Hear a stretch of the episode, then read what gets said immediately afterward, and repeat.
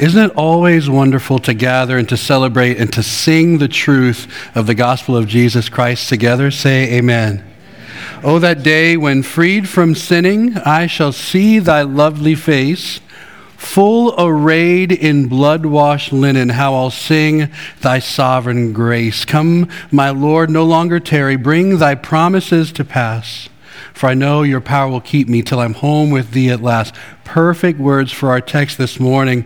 The text this morning from 1 Peter chapter 1, so you can be turning there, is a text of such uh, encouragement. And I'm so excited to share these verses with you this morning because we are coming into a busy time. We are coming into a time of so much celebration.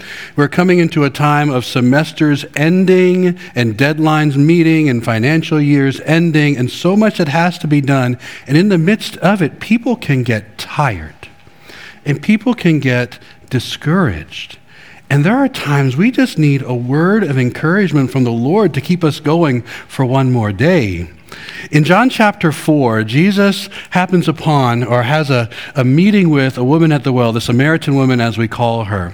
And she asks him in the midst of their conversation, she says, You know, I've been wondering. Some people say you're supposed to worship here on this mountain. Some people say it's down in Jerusalem. Which one is it? And Jesus says, Well, you know, the answer currently is yes, it's Jerusalem. Salvation is of the Jews. But then he goes on to say, But it's not for much longer because a time is coming where, where worship will be in spirit and in truth. And this is where we get a phrase that I like to share with you guys when we start services very often, which is this worship is the response of a redeemed heart to who God is and to what He has done. You see, when we worship, we're responding to the words of the Lord. We're responding to the things that the Lord has done. And that's what we're getting here today at the beginning of our text, starting in verse 3. We're getting a doxology. We're getting a response to the goodness and the mercy and the salvation of the Lord. So, this week, our sermon is called Hope for the Exiles. Last week was a greeting to the exiles. Today is Hope for the Exiles. And before we read our text and before we look at what our points will be, I want to just talk about this idea of doxology. So, on gotquestions.org, the, uh, the definition we have there for doxology is this it says, Doxology is an expression of praise to God especially a short hymn sung as part of a Christian worship service. The, the word doxology comes from Greek doxa, or glory, splendor, grandeur, and logos, or word, or speaking. So, words of grandeur and splendor and glory. And the only way that you can really share those kinds of words with integrity is to have this kind of understanding of how amazing God is. There are many places I love to go in Scripture that show the people of God as a pattern responding to the person and the work of the Lord Himself. And you don't have to turn here, but I just want to take you to a couple of passages just to lay a foundation this morning. First, in Psalm 103, David says this Bless the Lord, O my soul, and all that is within me. Bless His holy name. Bless the Lord, O my soul, and forget not all his benefits. Bless the Lord, praise the Lord, praise him. Why? He forgives all your iniquity, he heals all your diseases, he redeems your life from the pit, who crowns you with steadfast love and mercy, satisfies you with good, so that your youth is renewed like the eagles. It's never disconnected. Praising the Lord is never disconnected from the things he says and the things he does, and the way we benefit from his goodness. Right? Exodus 15, right? The children of Israel have come through the water. What do they do? They sing praise to the Lord. Moses and the people of Israel sang this song to the Lord. I will sing to the Lord Lord. For he has triumphed gloriously. The horse and his rider have been thrown into the sea. The Lord is my strength and my song, and he's become my salvation in Romans 11, we've had 11 chapters of just the most brilliant, beautiful book of theology available on the planet. But after, if you read it, the, the chapter 11, it gets really, really thick, right? You have to really follow the argument, follow what's being said. But it's almost like Paul puts his pen down for a second and says, he and throws his head back in worship. Oh, the depths of the riches and wisdom and knowledge of God. How unsearchable are his judgments, how inscrutable his ways. For who has known the mind of the Lord? Who has been his counselor? So he worships in response. 2 Samuel 7, right?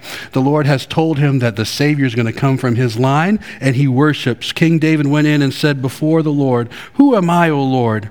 And what is my house that you have brought me this far? And what and yet this was a small thing in your eyes, O Lord. You have spoken also of your servant's house. And as we come into a time of Christmas celebration in Luke chapter 1, Gabriel comes to Mary after 400 years of silence, having spoken to Zechariah not, not far before that. And he tells her, You're going to give birth to the Savior.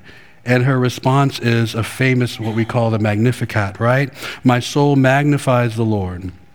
My spirit rejoices in God my Savior, for he has looked on the humble estate of his servant. For behold, from now on all generations will call me blessed. He who is mighty has done great things for me, and holy in his name. We're going to sing that song next week. I'm excited about that.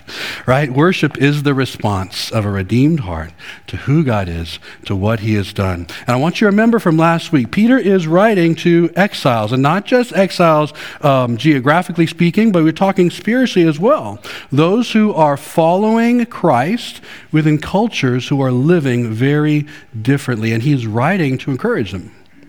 And he's also writing to encourage us. Since we're in the same boat, following Jesus looks very different than living for the priorities of the world around us. So he starts the letter with worship, with a doxology, an expression of praise to God. And I want you to remember this in the midst of difficulty in our lives, worship brings peace and encouragement. It's not just the right thing to do in order to be counted as a faithful follower of Jesus to worship in the midst of your difficulties. Is a means by which he brings us joy. He refocuses, he re-centers our mind on him and off of whatever it is that we wish was over, what we wish wasn't going on. Worship itself in the, in the Lord brings peace to us, it brings joy to us. And so let's begin now by reading our text in 1 Peter 1 3 through 9. Blessed be the God and Father of our Lord Jesus Christ.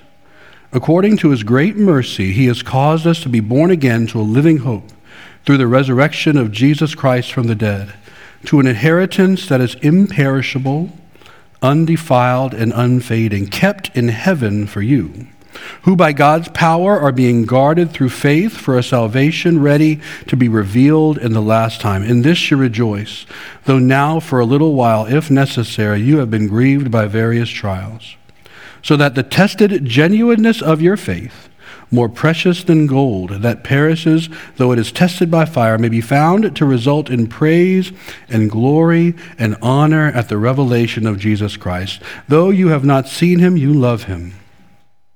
Though you do not now see him, you believe in him and rejoice with joy that is inexpressible and filled with glory, out, uh, obtaining the outcome of your faith, the salvation of your souls. And you know what I notice in all of that? There's not one imperative in that passage. We're not being told to do anything, we're being encouraged in what Christ has already accomplished and what the Lord has promised to us in the midst of trials and suffering.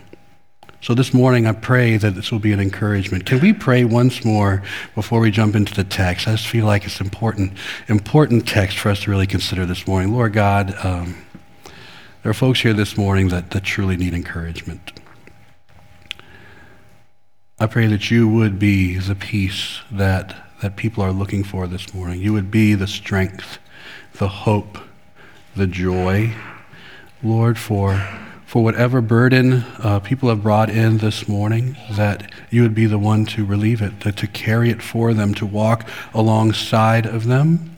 And even in your word, Lord, I pray that we would find the encouragement and let our souls be built up, Lord, and encouraged and strengthened because of the word that is proclaimed today. And uh, in that you alone would receive the glory because you alone deserve it. In Jesus' name. Amen. So our points this morning are these guarded by God's power. Point two is proved genuine. Point three is believe, rejoice, and love. So let's look at our first point guarded by God's power, verses 3 through 5. We're going to start just the beginning of verse 3. Blessed be the God and Father of our Lord Jesus Christ. First of all, after his salutation that we looked at last week, isn't this just a beautiful way to start a letter? Blessed be the God and Father of our Lord Jesus Christ. And I, am always amazed the way the Lord puts things together on a Sunday morning as well.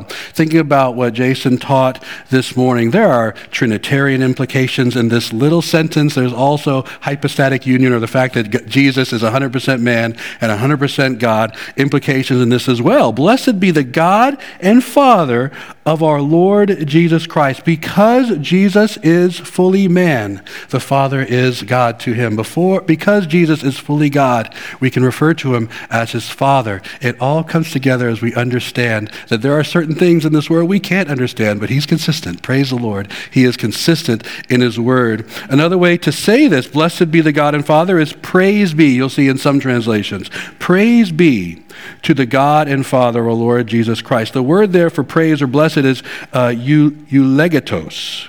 Uh, am I close on that, Pastor Allen? Pretty good? All right. All right which is literally blessed. It can be used to speak of man or of God, but in the New Testament it's only used, it's used eight times, it's only used to talk about God. Blessed be God. So we, we like to talk about our lives as God has blessed me. I'm blessed, right? There's something He's done, and that we can use it that way. In the Septuagint or the Greek version of the Old Testament, we see this word used uh, uh about people as well, that He has blessed people. But here in the New Testament, it's only talking about people blessing, proclaiming, praising the name of the Lord. It says here in one commentary, it says, Whenever men bless God, they declare that He, in His infinite excellence, is infinitely praiseworthy and express their celebration of what He is and does. Our English words to eulogize or eulogy.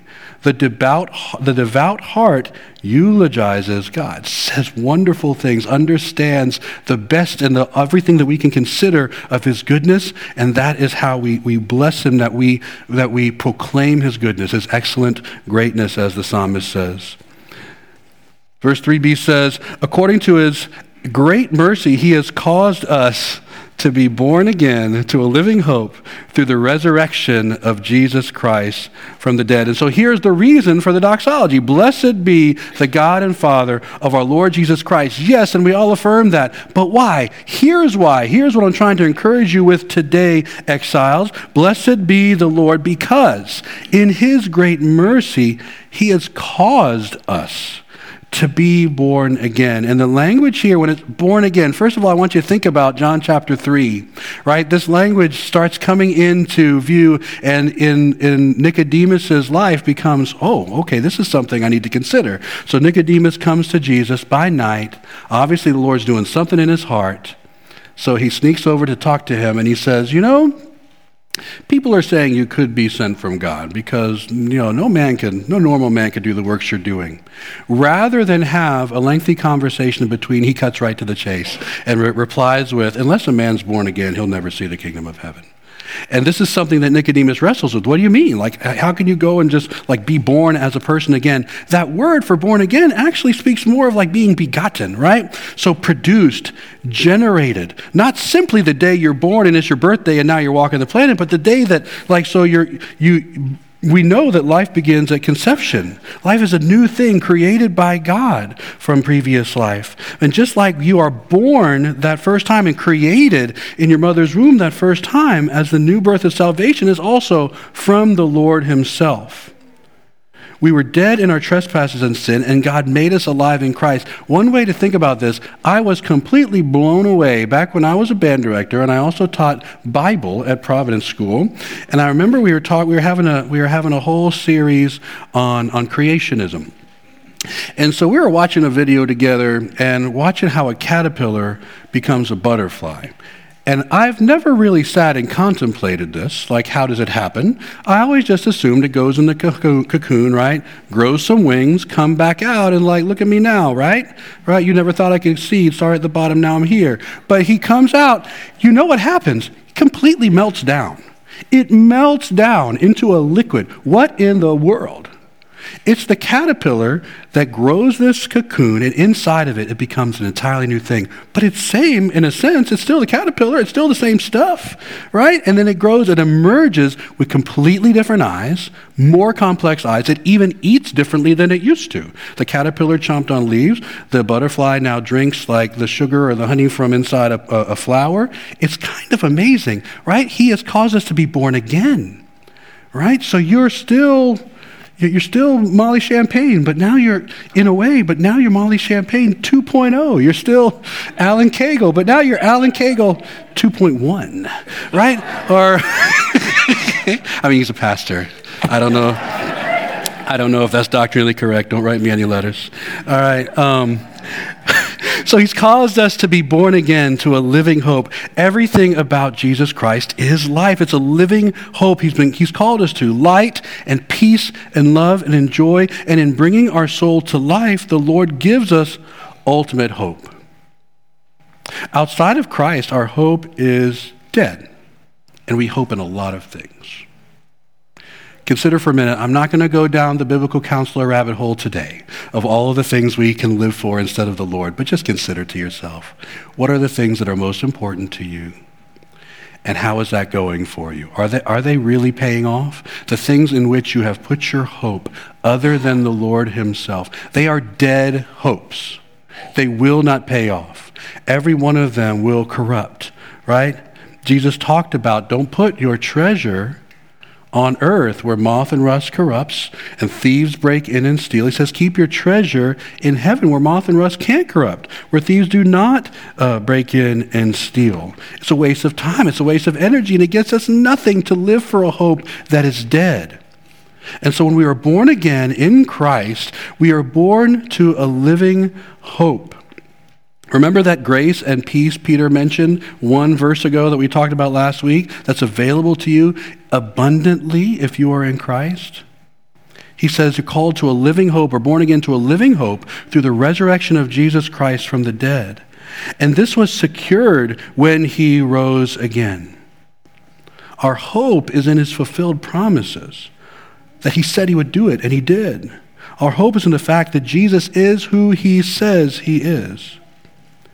And our living hope applies to past, present, and future in our life. Our living hope, first of all, we have hope in the past that our, our sins have been erased, they've been forgiven, cast to the depths of the sea, and He remembers them no more. Our sins, they are many, His mercy is more. The present, in that we know that all things work together for good for those that love Him and are called according to His purpose. And future, in the fact that we know that He is coming back. Is that amazing that we can consider this, that Jesus Christ is coming back, verse 4, to an inheritance that is imperishable, undefiled, and unfading, kept in heaven for you. So, as we said, any earthly inheritance is subject to rot. If you inherit a house, it's not going to last forever. You inherit a car, you inherit money. There are people in other countries with lots of money in wheelbarrows, and it'll barely pay for, for a loaf of bread, right? You cannot put your hope in any of the things that you can inherit that are earthly. But we have inherited a, a living hope, something that will never decay, never perish. And what is our inheritance? Your mind may first go to heaven. I get to go to heaven. Yes, that's a wonderful thing we get to go to heaven, right? We'll spend eternity in the new heavens and the new earth, right? And it will be wonderful. There will be no more crying, no more tears. But why? Why is heaven heaven? Because Jesus is there. That's why it's heaven. This is the inheritance that we are looking for. This is the inheritance we are waiting for. This is the inheritance that we can know that whatever we're going through today, it has an end date on it. It's not going to last forever. And there is coming infinite joy and infinite peace, not in just because there'll be stuff I want or things I want to do or whatever, no more worrying about anything. No, because you'll be finally with Jesus. The place your soul longs to be is with Him forever. Our inheritance is secure. Jesus Christ is with us, and one day we will be with Him in perfect unity. Your joy he doesn't just give us joy. Jesus must be your joy. He doesn't just give us peace. Jesus is your peace. He is your strength. He is your righteousness. He is the inheritance that we are longing for. You know, in Grace Abounding to the Chief of Sinners, John Bunyan's uh, autobiography, he talks about just wrestling for so long with even becoming a follower of Jesus Christ. And then once, you know, after about a third of the book, you get so excited, finally, he's a Christian, he loves Jesus. You get to be happy with him for like five minutes before things go way south on the guy. And he starts to have these terrible, blasphemous thoughts that he says, I, I really, I almost couldn't control them. I would utter things about, you know, mistrusting the Bible or who Jesus is, and it would just eat him alive. And he would have days where he'd repent and have good days and then fall back into it. But finally, he says, It was if out of heaven the words came to me, Thy righteousness is kept for you in heaven. And it hit me. I cannot destroy the righteousness God's given me because I can't even touch it. It's not mine, it's Christ Himself, so far beyond my reach. So here I am trying to live this Christian life. I must have this assurance that He is going to keep me. He will hold me fast, as the song says, right? And just like our inheritance, it says here, it's kept for us in heaven, who by God's power are being guarded through faith for a salvation ready to be revealed in the last time. Who is being guarded? Followers of Jesus Christ. Exiles, both then and now, are being guarded. The saints will persevere because the saints are being preserved by God's very power. God's power and aren't you glad this morning, when you think about it, that your salvation is not being preserved by your power? you know, one famous theologian says, you know, if I could lose my salvation, I would. It's that simple, right? It must be God that holds it, holds it securely for us. Aren't you glad that it's not being uh, held secure by your boss's power or your spouse's power or your sister's power, right? But by the power of the Lord Himself is being held secure in heaven for you. God Himself guards our salvation through faith, which our faith is being proved to be genuine each and every day. So, point number two is that uh, is proved to be genuine. Verses 6 and 7. In this you rejoice, though now for a little while, if necessary, you have been grieved by various trials, so that the tested genuineness of your faith, more precious than gold, that perishes though it is tested by fire, may be found to result in praise and glory and honor at the revelation of Jesus Christ. In this you rejoice. So here's where the encouragement meets real life. In this, this is what you rejoice in that God has caused you to be born again to a living hope. We can rejoice in the midst of trials. This is not merely speaking of small things. It says, even though you've been grieved, right? To be grieved, that, that's not something we should pass over. So when things are kind of hard, I get it. If life is a little hard, I stub my toe, I don't have quite enough money to pay my bill next week, you know, someone was mean to me and I don't know what we're going to do about that. I feel anxious every time I think about it. Those kinds of things. No, he says, even though you've been grieved by various trials, this carries with it loss. The loss of a loved one, the loss of, uh, of, of a dream maybe in your life something not going in a major way, the, thought you, the way you thought it was going to go. He says you can rejoice even though you've been grieved by various trials. And I think it's interesting, these two poles that are put into this one verse rejoicing and grieving. You know, it doesn't have to be one or the other, right? If you're going through a time of grief, you can still look for the joy in Christ you can still find it. And I think you can look around this room and see people that you've seen walk through some very difficult things and think to yourself, oh my goodness, this person, I know they're hurting. But he or she, they just have joy in Christ. There's, it's sustaining them. It's like there's a bottom to the pit, right? So when you're grieving and it just seems like, you know, people who grieve, as the Bible says, without any hope, it's like there's no there's no bottom to that grief. It just, you sink lower and lower and lower. But when your eyes are on Christ, it's like there's, there's a reprieve there. It, it can only go so far, right? And you know that He's holding you, He's holding you securely. As exiles, we long for a time when there's no more sickness, no more death, no more trials. We long for it because we were made for it. We should long for it. There will be no grief because there will be nothing to grieve over when Christ returns. The living hope to which we have been born again in Christ reminds us that this is not the end and that there is an end to our grief and Jesus is coming back. Verse 7 So that the tested genuineness of your faith, more precious than gold, that perishes though it is tested by fire, may be found to result in praise and glory and honor at the revelation of Jesus Christ. He's saying that when we walk through trials, our, our faith is being proved genuine. We like to say, I'm being tested, I'm being tried, but I love that terminology your, your faith is being proved genuine. So you have this assurance. I've walked through this and I'll come out the other side and I love Jesus more than ever. It's, it's, galvanized, it's been strengthened, purified, has been proved genuine. Faith is a precious gift and it's even more precious than gold. And he says it's like tested the way gold is tested. So gold is a precious metal, right? It just it doesn't seem to lose its value. Everyone says invest in gold. But when it, you first find the gold, you know, it's got impurities in it. It's not perfect. It's not ready to go. It's not ready to, to use and to, to, to buy and sell, most likely, or to put into jewelry or however you want to use it. Um, you put it into a crucible, something that can, it's almost 2,000 degrees, something that can take that. You put it in, you boil it, and that's how you get the impurities out.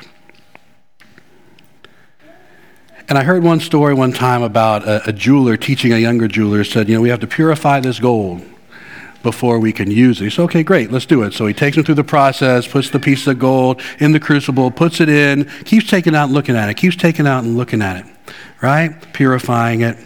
The guy says, how do you know when the gold is purified and you're done? He says, when I look and I see my reflection in it, when I can see my face reflected in it. That's how we know. He is purifying our hearts that he may see his reflection in us. It's the process of sanctification. He's making us more and more like Jesus. And this results in praise and glory and honor, or what you would say, an eternal weight of glory. 2 Corinthians 4:16 through 18 says, "So we do not lose heart, though our outer self is wasting away, our inner self is being renewed day by day, for this light, momentary affliction is preparing for us an eternal weight of glory beyond all comparisons. We look not to the things that are seen, but to the things that are unseen. For the things that are seen are transient, but the things that are unseen are eternal. When you are going through a difficulty in your life, a lot of times it's unique to you, right? We do see in 1 Corinthians 13 that we go through similar difficulties. When we go through something, there are other people who God has brought through these same types of difficulties. But your life is not like anybody else's in the way that He takes you through and makes you more like Jesus. And you need to understand it's preparing for you an eternal weight of glory. You will worship Jesus Christ and see facets of his beauty in a different way because of what you've gone through and what he's carried you through. Be encouraged in that brothers and sisters. Be encouraged in that. So, finally, believe, rejoice, love is our final point. Though you have not seen him, you love him. Though you do not now see him, you believe in him and rejoice with joy that is inexpressible and filled with glory obtaining the outcome of your faith, the salvation of your souls. You know, Peter has seen him and loves him. So I think of the encouragement of Peter being an elder statesman now you know, remember we talked about last week just how far he came, just how he came from that from that almost, gullible or naive, kind of talks too much, says too many things, finally denied the Lord after promising he wouldn't, restored, empowered by the Holy Spirit. Now we're about 30 years later after the resurrection of Jesus Christ, and he's encouraging these believers and saying, "Listen, I, I saw him. I lived with him. You haven't seen him."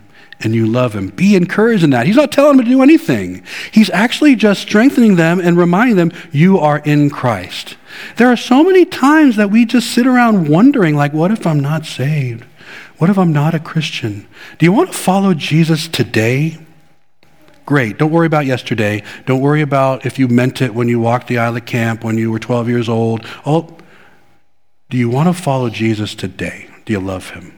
Right? He says, You love him, even though you have not seen him. So he's strengthening these, these believers with encouragement. He's telling them, In your trials, you can focus your heart on Jesus Christ. This one that you love and have put your faith in is going to be there for you, both now and even more so in eternity when he returns. In your trials, focus on him, loving and trusting him will result in joy.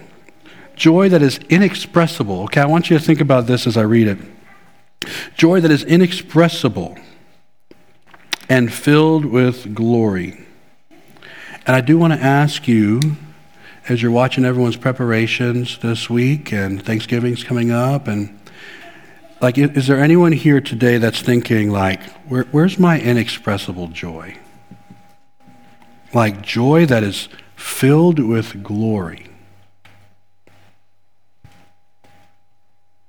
I just want to encourage you in this. You're not the only one that feels that way. It's really, it's really easy to put on the happy face that everything's good, everything's fine. The beauty of the church is that we can share with one another the things we're going through, the difficulties, right? We can walk arm in arm, encourage one another. When one is strong and other one's weak, say, You walk with me for a while because I know I'm going to need it next year. You know, we help one another.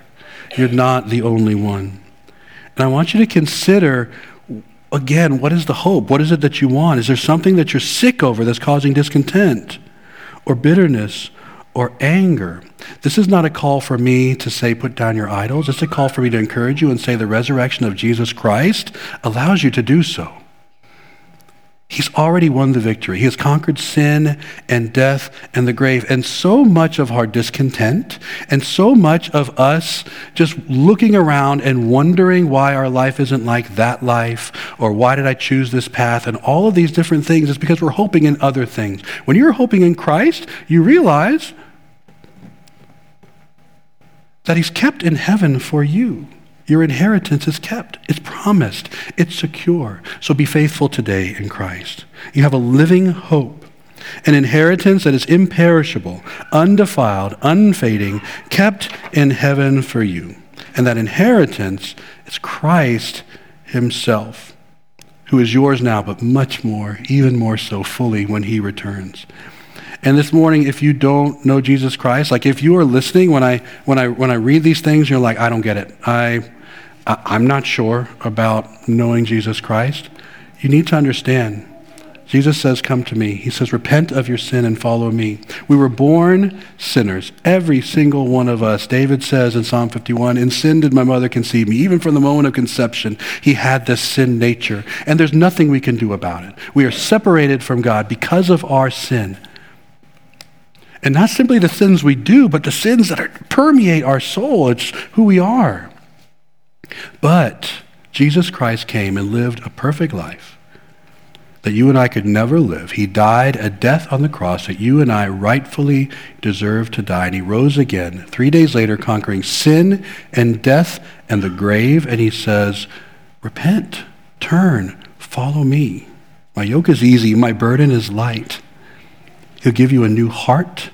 And in this life, he will be with you through each and every trial make you more like himself. And finally, for eternity, you'll be with him, worshiping around the throne. And if you want to talk to someone about what it means to follow Jesus, or if you're following Jesus and you just need some encouragement, you need someone to pray with you, or need to talk about some things with someone, please, we'll be up here at the end of the service to talk. But let's pray, and then we'll sing one more song together. Lord, and uh,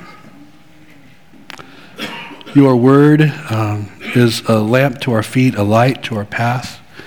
And today we've just gotten to enjoy the fact that your, your word promises that you're with us, that to any who are in Christ, there is an inheritance that is unperishable, Lord, that is kept by your power waiting for us in heaven, Lord. I pray that that would be encouragement today. I pray that we would cast our cares on you. I pray that we would. Um, find our true hope, our peace, our strength, our joy in the person and work of Jesus Christ, that our life would be worshiped as a response to who you are, to all you have done. Be glorified in decisions that are made and, and, and the way that people contemplate and consider what's been spoken today uh, for your glory. And we love you in Jesus' name. Amen.